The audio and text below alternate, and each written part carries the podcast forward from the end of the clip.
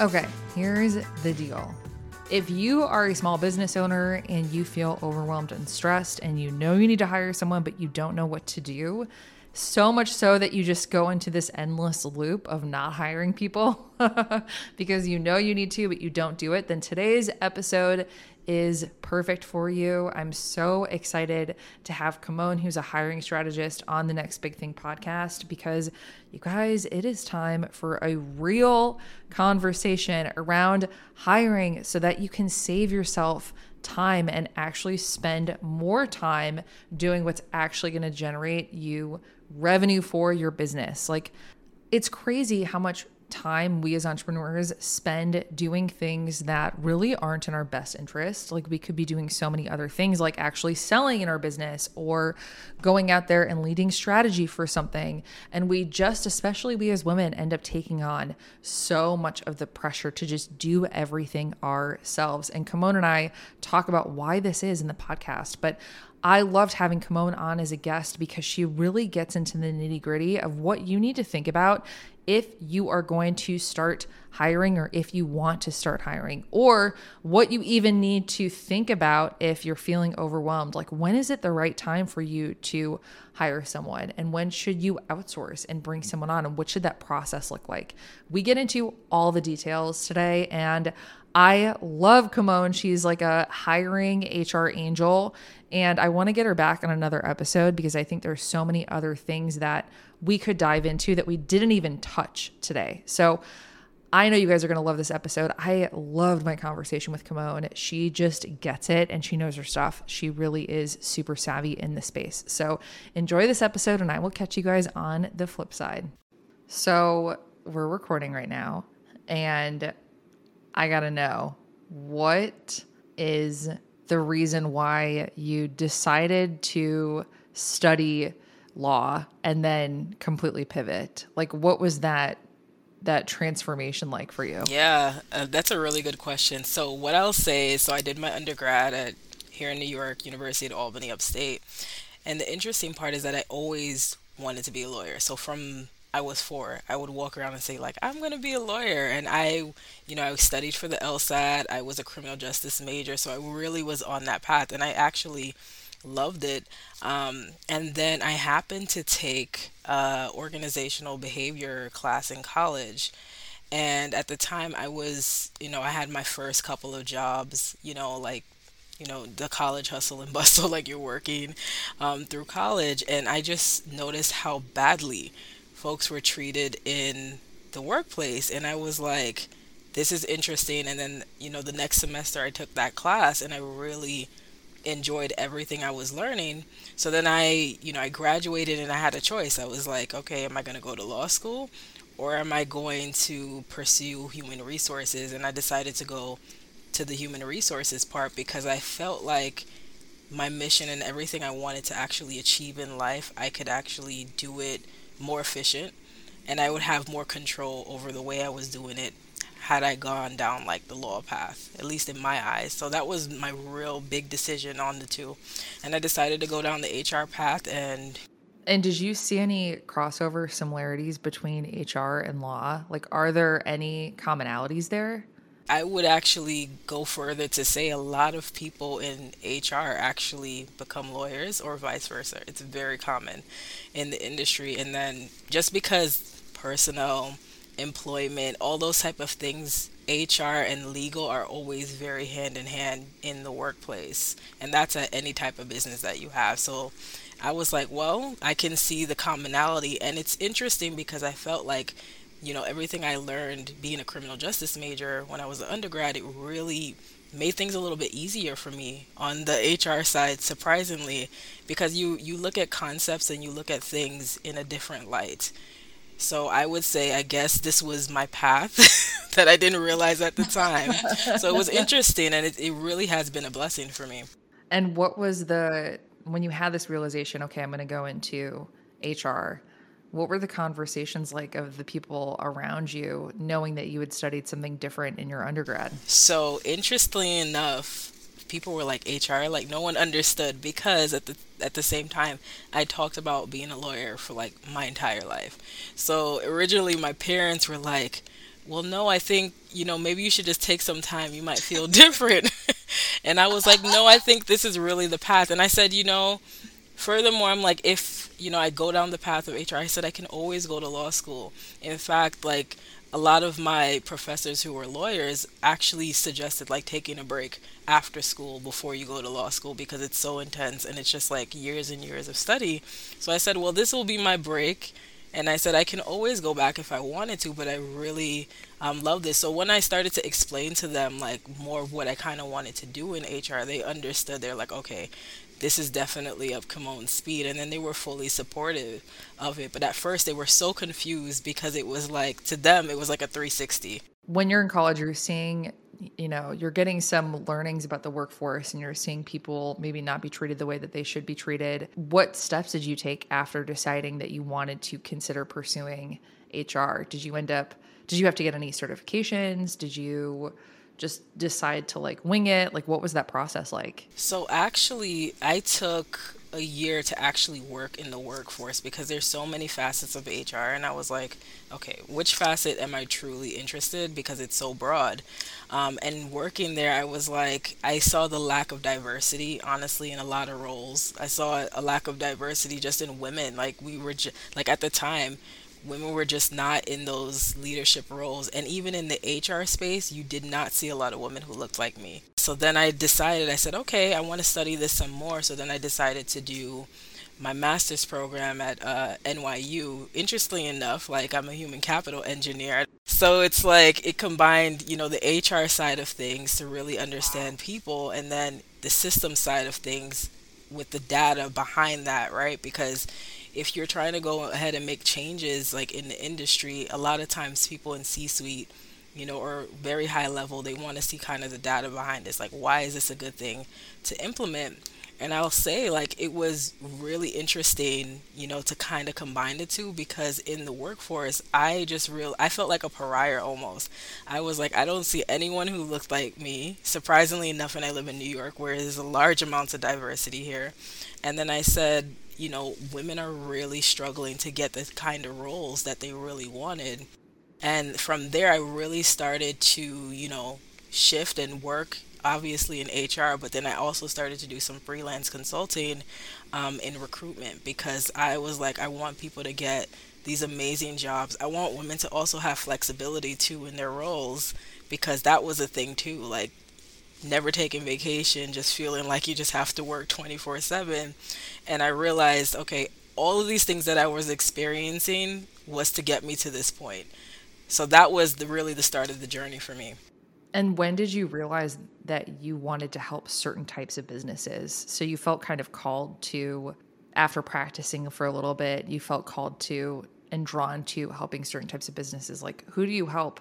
Now and why are you so drawn to them? Yeah, so right now I help a lot of startups and I help a lot of um, online businesses and small businesses because I've noticed there's a really high need there because this is what happens. So typically we'll start a business, right, from some form of need. So, you know, a lot of times it's often like, I need some more flexibility in my life. I want to start a family, or I just want to have control over my schedule and my say so, right?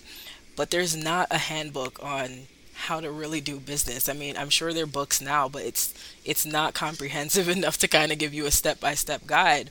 And one of the biggest things that I noticed is that for a lot of founders or a lot of people who own businesses who are bootstrapping too, right? They are doing everything in their business, right? And there comes a point where you have to kind of start outsourcing things because it's like it it defeats the purpose of kind of why you got into business in the first place, right? You you didn't want to be an oh, employee like maybe in like a corporate setting and you wanted to have more freedom and flexibility, but you're doing like 20 jobs in your business. And I saw that need. And honestly, in the first 5 years of business, about only 50 to 60% of businesses survive and for women, like that ratio is even lower. So I noticed this high need and I was like, okay, I can definitely be helpful to this market. And that kind of pivoted me to start working with those type of businesses because originally I was freelancing and consulting for a lot of you know like government entities and larger businesses but I felt like my people were with startups and um, small businesses and then I pivoted and it's been amazing ever since Love hearing that. That makes me so excited. Why is it so hard for women, especially, to acknowledge that they need help or ask for help? This is such a good question. I'm so glad you asked this question. The biggest thing is that I think society and all the norms that have been placed on women plays a big role into this, right? Because in society, women are always seen as the multitaskers. They're always seen as the people who are holding down like the family. They're working, at least now in now in our society, are working and they're just doing so many things. And it's always this feeling as a woman that it's never quite enough right? There's something else that i could be doing or i'm doing this and this is falling off. So you might be just having like a, a really heavy workload one week and then it's like man i can't cook this week. I can't do this this week. And you start to feel like insufficient in yourself. And i think that plays a lot a, a really huge role in you know women who start businesses because it's that same mindset in a business like I can do this like I'm going to be doing all these things where you're not realizing that you also deserve freedom and flexibility. And I say deserve because you deserve it. You know, men who start businesses, they're not out here, you know, doing all of these things. So why should we as women do the same thing? It's like we also deserve to have self-care we deserve to go on vacations and we deserve to have some relaxation and actually enjoy our business. So I think it's the norms from society that really play a huge role in this and it's like a mindset shift. It's like not thinking about yourself necessarily as a woman but start to think about yourself as a founder and that the person you know who is running the business the ceo right not a chief everything officer right the actual ceo of the yes. business such a good point. And I also laugh about the comparison to guys because it's just, it's so funny when you look at men in business how they just think of things so differently. And we as women, as nurturers, just, we approach things differently. And in some ways, it's a, it's beautiful and just wonderful how we, how we, think about things and then in other ways we just don't give ourselves that helping hand that sometimes we really need? And when would you say, so for everyone listening who has a business, they've started something, we all know that there comes that time and question when they feel overwhelmed. They are like the chief everything officer, right? Like you said, and maybe financially they feel like they're on they're at a tipping point of hiring someone or outsourcing, but they either feel guilty about it or they don't know when the right time is. Like, how do you help people overcome those probably very common fears about outsourcing and hiring someone? Yeah, this is a wonderful question. So I always say it's to each his own when you want to start, but my personal recommendation is to start before things get crazy. And what is crazy for people that live in crazy? what is that really like? What's in your mind? How would you define crazy? This is how I would define it. So, like, you start a business, and originally, when you start the business, yeah, you're doing multiple things, and that's fine because you're trying to find your footing, what you actually like to do in your business. So, some business owners like to actually write copy for like their emails and things. Some hate it. Some actually are really administrative and like those kind of things. So, it's like the first time that you're starting a business you're getting your feet wet and you're trying to see, well, what is it that me as a leader need to do in the business in order for this to run efficiently? And once you start to start making some money in your business, you need to be cognizant of the things that you really should be focusing on, right? The money generating activities in your business, right? The things that you know is worth your time because often us as women we don't value our time enough and our time is money so think about it in this perspective. If you were charging a client an hour of your time, how much would you charge them? And then if the activity that you're currently doing is that worth the hour of your time, then nine times out of ten, it's something that you want to prepare to start outsourcing for, or at least bring on some additional help. And I would say if you're if you're around like you know the forty thousand to fifty thousand dollars a year, you want to really start to think about bringing on some type of support to help you in your business. So that's normally when someone will hire like an assistant. It could be a VA it could it could actually be like a social media person, right? For me, it was a social media because I was like, this is too much. This is a monster. That's how I feel too. I'm like, get this off of my plate because it's so tedious. And you think about like businesses like 15 years ago, none of that even existed, right? So it's almost like the the responsibilities of a business owner now have evolved. It definitely has. Like, you know, 15 years ago, we, I mean, you'd get an email now and then, but it wasn't like the monster that it is now where folks are emailing their list like five times a week. So there's that. There's social media. And then let's not even talk about marketing and the multifaceted of marketing, right? You have ads, you have lead generation. There's just so many things. And it's like, you're gonna burn out yourself trying to do all of these things. So it's like start making a list of, of the things that you you shouldn't be doing or the things you're really not good at, and then preparing to start bringing on some additional help to outsource because it's gonna help you one to get some more peace of mind.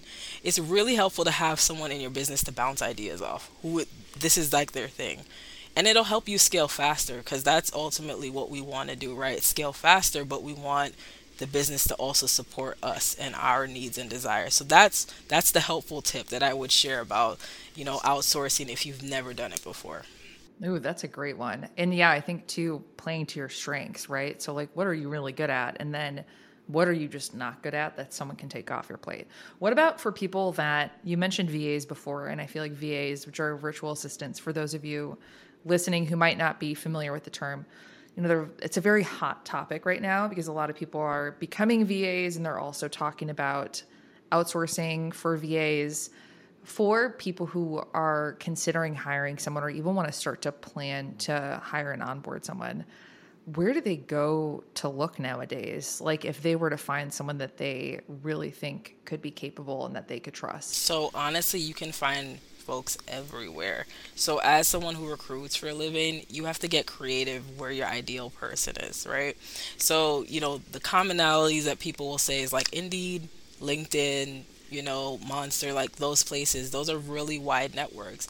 But, you know, my approach to recruitment is really to find the actual person that will fit the business and fit like the role. So I want you to actually sit down and think about, well, what do what are the values am I looking for this person? What are the years of experience? What's their education? Because once you start to get clear on a lot of those things, then you can say, well, where does this person exist or where do I think they would exist? And you can get creative about where you're trying to source for the role. And honestly, it really comes back to job description because you want to write your job description in a way that it's pulling the attention of the person you're trying to attract. A good job description will attract the right person, right? And often folks will say, like, well, I need to get like 200 applications. No, you don't. You don't need 200 applications. You just need the ones who are the right fit for your role to actually apply and it's going to make things much easier for you. So that's that's really the the big tip I would um, suggest there. So you can look in all the places, Facebook. There are so many groups out there. Your local networks. You know, newspapers, believe it or not, people still read them a lot. So the columns are a good place. So there are so many places you can actually find folks for your role, but you have to get really creative and strategic behind that. Great answer. I love that. And I a good job description, man, you know, there that is it's hard to find, but it's also when you get a really good one and you start to see relevant applicants come through, it's like the best feeling ever. What about when you talk about the onboarding situation? Let's say you found someone that you really like, you figured out the contract, you know another hot topic that a lot of people are talking about is like SOPs or like standard operating procedures, right? And a lot of people have templates for these things so that when they onboard someone, it's really clear cut. I'd imagine that onboarding is just as important as writing a really good job description to find that person. But how would you how do you advise you know entrepreneurs and small businesses about the actual onboarding process so this is what i always say i always say get prepared for onboarding before you even hire. Even if you're not hiring anybody right now or you don't have anybody in your role right now, the best thing that you can do right now is literally to start documenting things. So even if you just started your business, start to document processes even from now. Because I can tell you once business is starting to come in, right, and you're focusing on other things, it's going to be really hard for you to find the time to sit down and do like all the SOPs. And I'm telling you, you might think in your head, like, oh, I only have to do five SOPs. Nine times out of 10, it's way more than that. Yeah, because you hold everything in your head, right? So it's like you really have to like think through the steps that you already do on autopilot and like translate them into instruction. Exactly. And start creating your bank for things. And then, you know, once you are ready to start bringing somebody else on, my biggest tip too is empower that person from the beginning to be proactive in their role. You'd be really surprised how many times folks hire folks and they don't feel like they can just take things and run with them or even make suggestions because you want to empower this individual to start to help you to even build out the role more, right? So you put out your job description and it was this role. Roles evolve over time. So, like, even in the first three months, that role could be totally different, or it could be added responsibilities to the role. And you want that person to start helping you write out the procedures for that role, right? Because, especially in a startup, right? If this person goes on vacation, who is going to be the person to pick these things up? And if you have these things outlined, then someone can easily pick that up and your business is still functioning without you necessarily working like 80 hours a week. Oh my God, such a good point. Yes. And you also hear too, like I've had conversations with friends before where they think it's almost too stressful to hire someone because it, it, things are just easier when they do it themselves. I'm sure you've probably heard that too. So do you think that that's just a matter of like people are just like oh well you know what? I hired someone but then things are just like just turn out better when i do it myself which completely goes against why you're hiring someone in the first place you know? But like what advice would you give them? Is that because they don't have a strong onboarding or is it a trust thing? Like so it's a multiple of things. So one it's it's a mindset shift right? Because think about it from this perspective especially for women so usually we're in a like we're in a corporate role right and we're used to being told what to do and we're used to actually having some level of support, right? Your role is pretty defined for a lot of us and you don't have to think about all these additional things. Well, as a business owner and a founder, you have to think about everything in your business. So think about it from that perspective. You want to start thinking about yourself as the leader of the business, not a manager and not an employee right? You want to think about yourself as a leader. What is the leader needs to do in the business? Like what are the things that they need to really focus on? So you want to start there. And then I would say the next thing is they feel really I wouldn't say they feel really um, empowered without onboarding or hiring. So usually when folks say that they're scared, right, because of cost, like what is this person going to cost because actually having somebody you have to pay is a responsibility and they get really boggled down with all the things like oh my gosh the job description the onboarding like everything. Because what folks don't realize people will tell you like oh just go and hire someone. Hiring someone is is is an extensive process to do it really efficient and get it really right the first the first try. So yes. those are the things that are weighing on their mind and then they'll say to themselves well i'm just going to do it myself because it was easier and it could be easier for them to do it themselves but you doing these things right now is pulling you away from like the sales the marketing and things that you really need to focus on. Yeah it goes back to like the revenue generating conversation right? It's like then you fall back into the habit of not doing those things that are actually growing. Exactly. So you have to start to shift your mind to start thinking that way. And even if you hire you know the first person and it didn't work out well you have to try again, right? I always say to folks if you don't see yourself having any employees in your business or any team in your business, it doesn't make sense for you to start a business. Like it just it doesn't because you're going to get stagnated and you're going to get stuck at some level. What would you say to people who maybe think to themselves like I don't I need to grow my business and I know I need to hire people, but I don't want to be a manager or I don't think I am a good manager? Oh, this is a good question. A lot of folks think I'm not a good manager.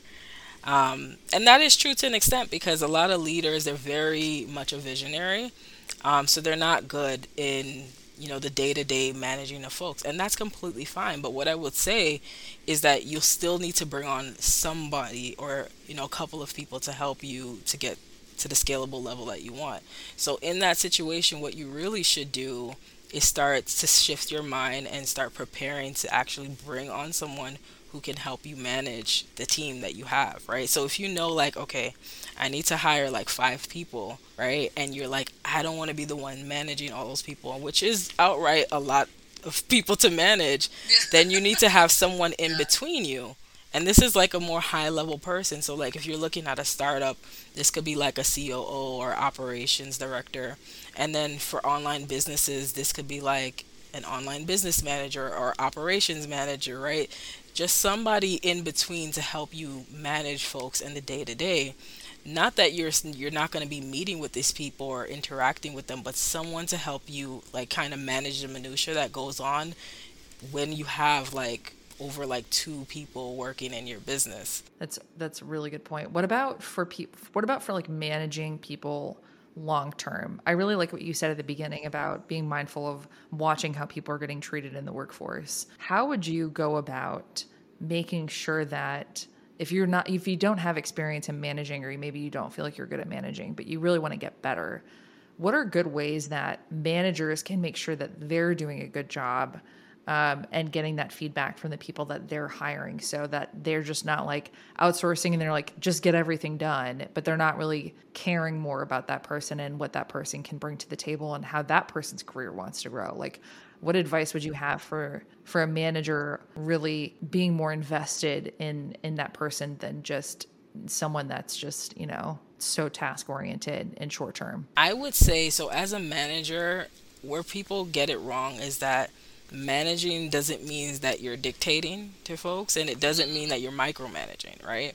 So like I said before, you want to empower folks to really feel like this is their position and they know how to evolve in this position and they know the things that they want to do. So as a manager, feedback is going to be crucial. You need the feedback as a manager and they'll need feedback from you because they will they'll want to know when I say they I mean employees, contractors, they want to know what they're doing efficiently and what needs to change. And honestly, doing that is the best way because it prevents things, you know, from prolonging too long. So often, if you're not sharing your feedback, you know, with anybody, they can be doing something, doing it the wrong way.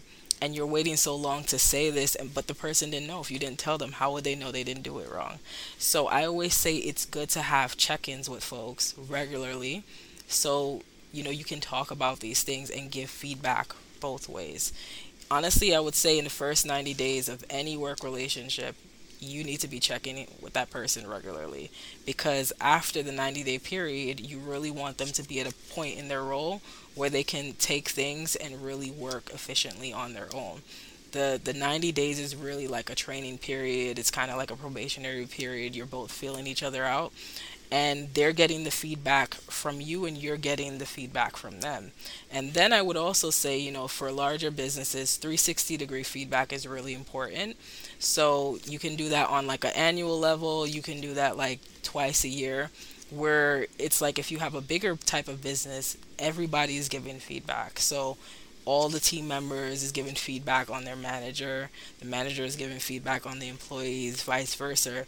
So then it it sees comprehensively where the organization or the company is on a whole and it's data. So you'll use that data and you know if you're noticing something it gives you data to work with so you can change that because culture and engagement of your team is going to play a huge role in your scalability right? There, there's a turnover issue, right? Because if you're noticing something that's going wrong and everyone is saying this, then you're like, okay, this is clearly something that I need to change because the numbers won't lie in a business. So those those are the tips that I would offer for that. So you really think 3 months at minimum to really give someone a test run is a good amount of time. I would say like usually in a corporate setting 90 days is like a probationary period if a job has a probationary period. So in that in the, in the 90 days you want to be training that person, you want to get to know that person, they get to know you. They actually get a feel for the role, right? Because it's a trial period. So like you could be marketing this role and especially this is why I say it goes back to the job description because were you honest and complete in the job description of what the actual responsibilities were because it could be something different and then you know the person gets into the role and they're like hey look this is what it said it was when it's really all of these things and that's why I say feedback is important because if you hire for this role and it wasn't necessarily the right fit, well, why? And you'll be getting feedback from this person, you know, on why it may not be the right fit or what the actual responsibilities of the role look like. So then you can make some changes there. Yeah. Ooh, that's good.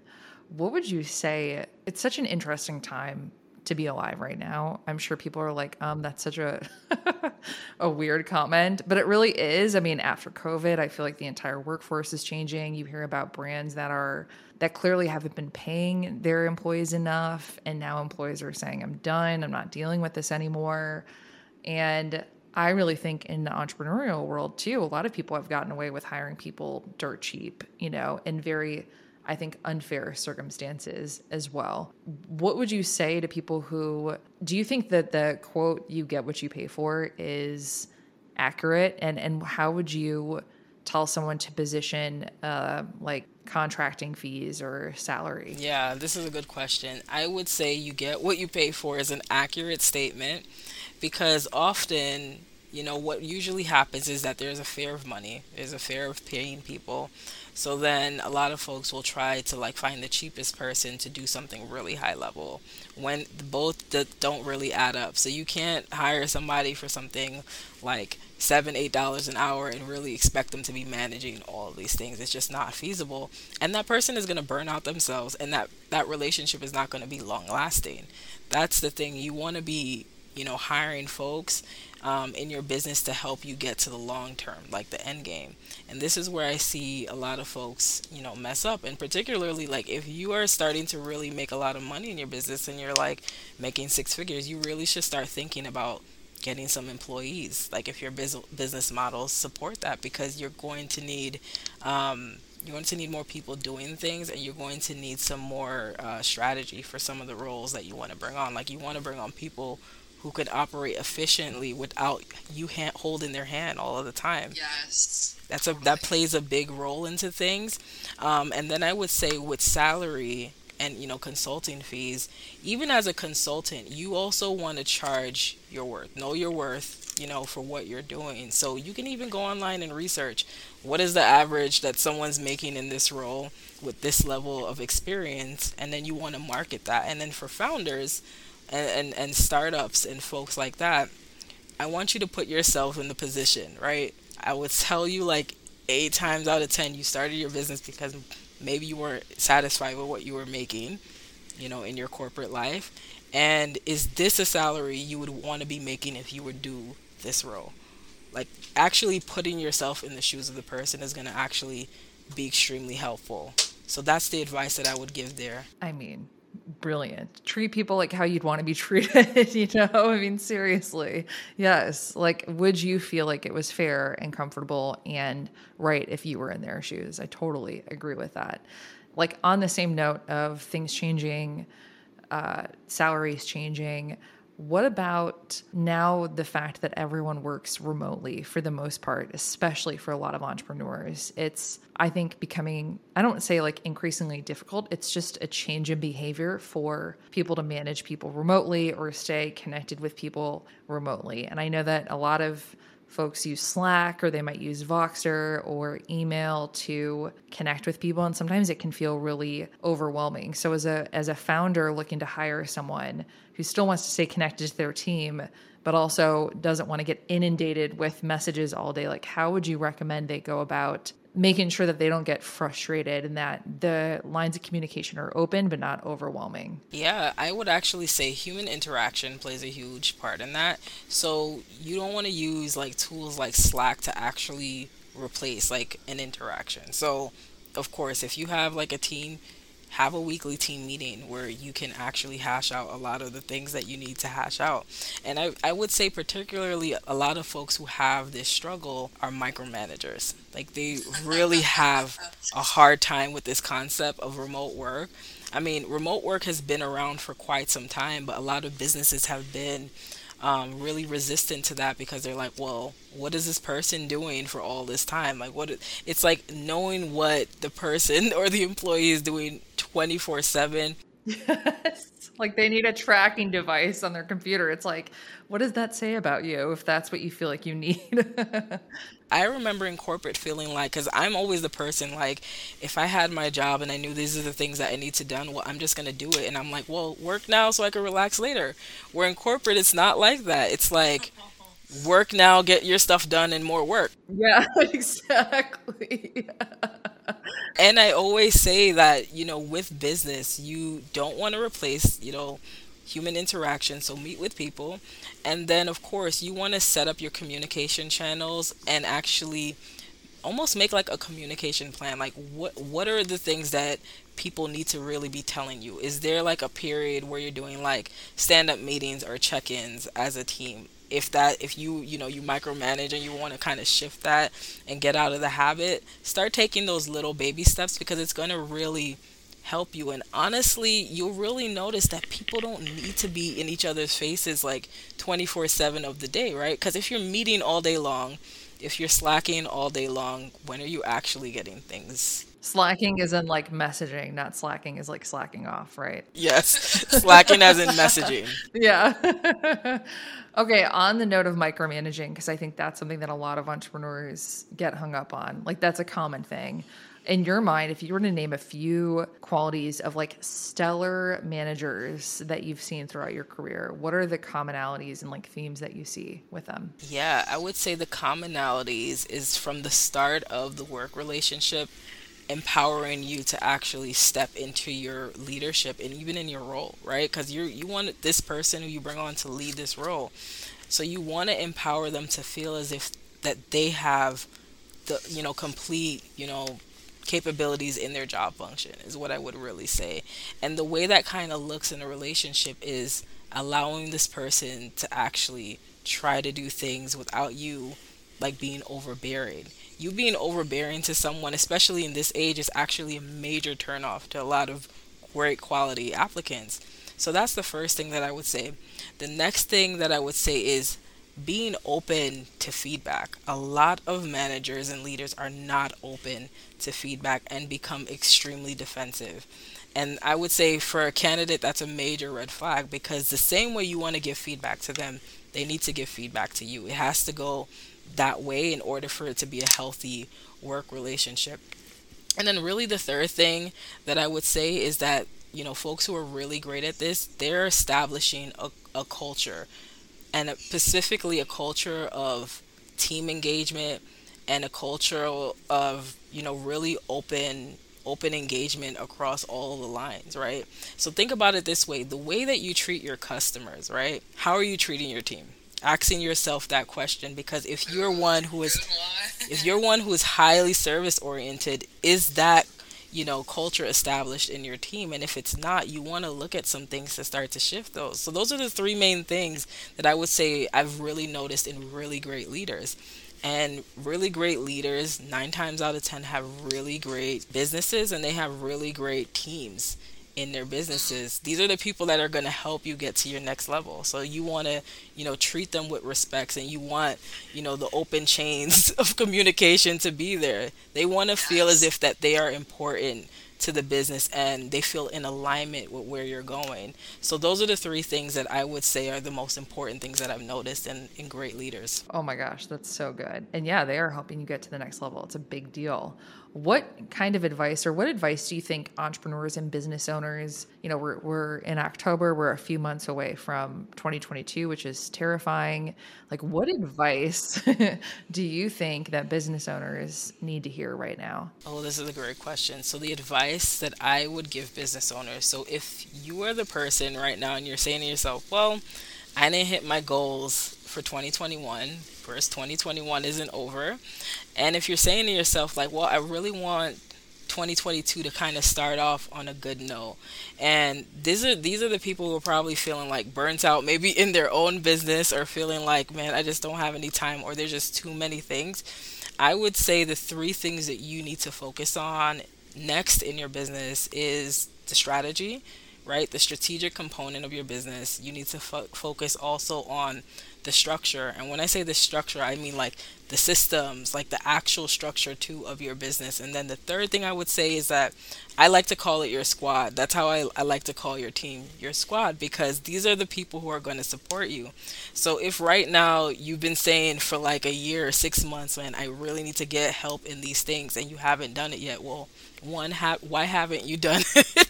And two, you need to start shifting all of these things, like the other two things that I mentioned, to start making a plan to actually get these people on board to really help you in your business. So, you know, often what people will say, seven figures is my goal.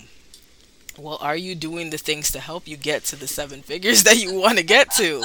And if you haven't been, then I would say those are the three things you need to focus on strategy, structure, and your squad. Oh my God, I love it. And that's so easy to remember too. Love it. Um, so tell people how I'm sure there are people listening who are gonna be like, I want to work with Kimone how can people work with you? Yeah, sure. There are a variety of ways uh, to work with me. So I would say, like, the biggest one uh, right now is like, this is hiring season. so a lot of people are like, man, I need to hire. So if this is you and you, you want to like outsource that to someone, then we do do done for you hiring where my team and I take it all off your plate, which I know is lovely for busy founders and startups. So if that's of interest to you, feel free to contact me. Um, and then the next thing is that, you know, I've been working on a, a major project that I'm launching in uh, January 2022 because all this time people are like, you have the most interesting background. You got HR, operations, so legal in there, and then you were an engineer. My message to you, if you really are, you know, wanting to really scale next level in your business and you really want to start doing things a little different so you can have some more freedom and flexibility so you can get to these big goals I am going to be opening my coaching program in uh, January 2022, which is going to be six months of working with me. And I, I'll just say this is not accountability. This is literally strategy, one on one support to help you really get to your goal. So you will have eyes on all the aspects of your business to really be helping you to change things so you can start feeling more at ease and have more fun. Like this is the biggest thing. Like if your business is not fun, why are you why are you even doing it why right? exactly. So we'll we'll be opening those doors. Um, people can get in now so if that's of interest to you feel free to contact me. It's called the rebalance accelerator so i'm super excited about oh, yeah. it um, so if that's you thank you so much. If that's you you know you can go to my website kimonenapier.com forward slash rebalance accelerator. So those are the great ways for you to work with me. Hell yeah. I love that. Oh my God. And you know what's so crazy too is like, when have you ever heard of anything like that before? Like in my career, I, and knowing coaches, knowing business owners, like I've never heard of someone offering anything like that because I feel like HR is very elusive and it's like lesser known and like it's like harder to tap into. So that's amazing. And then where can people find you on your social channels? I would say the most common ones that I'm on is Instagram. I'm a big IG user, so you can find me at Simply Kimone, and then of course on LinkedIn, um, which is like LinkedIn forward slash in forward slash I think Kimone Napier. Yeah, they have the weird in in there. Yeah. okay, perfect. This was so helpful, so good. If you guys are interested in anything that Kimone talked about, go follow her. And thank you, Kimone, for coming on the podcast. Okay, can we just talk about how knowledgeable Kimone is? Everything she said, I was like, I need my notepad right now because this is so powerful. She is great. She just gets it. Like I said, I want to have her on for another episode. If you guys feel the same way, definitely make sure to let me know in the email address in the show notes.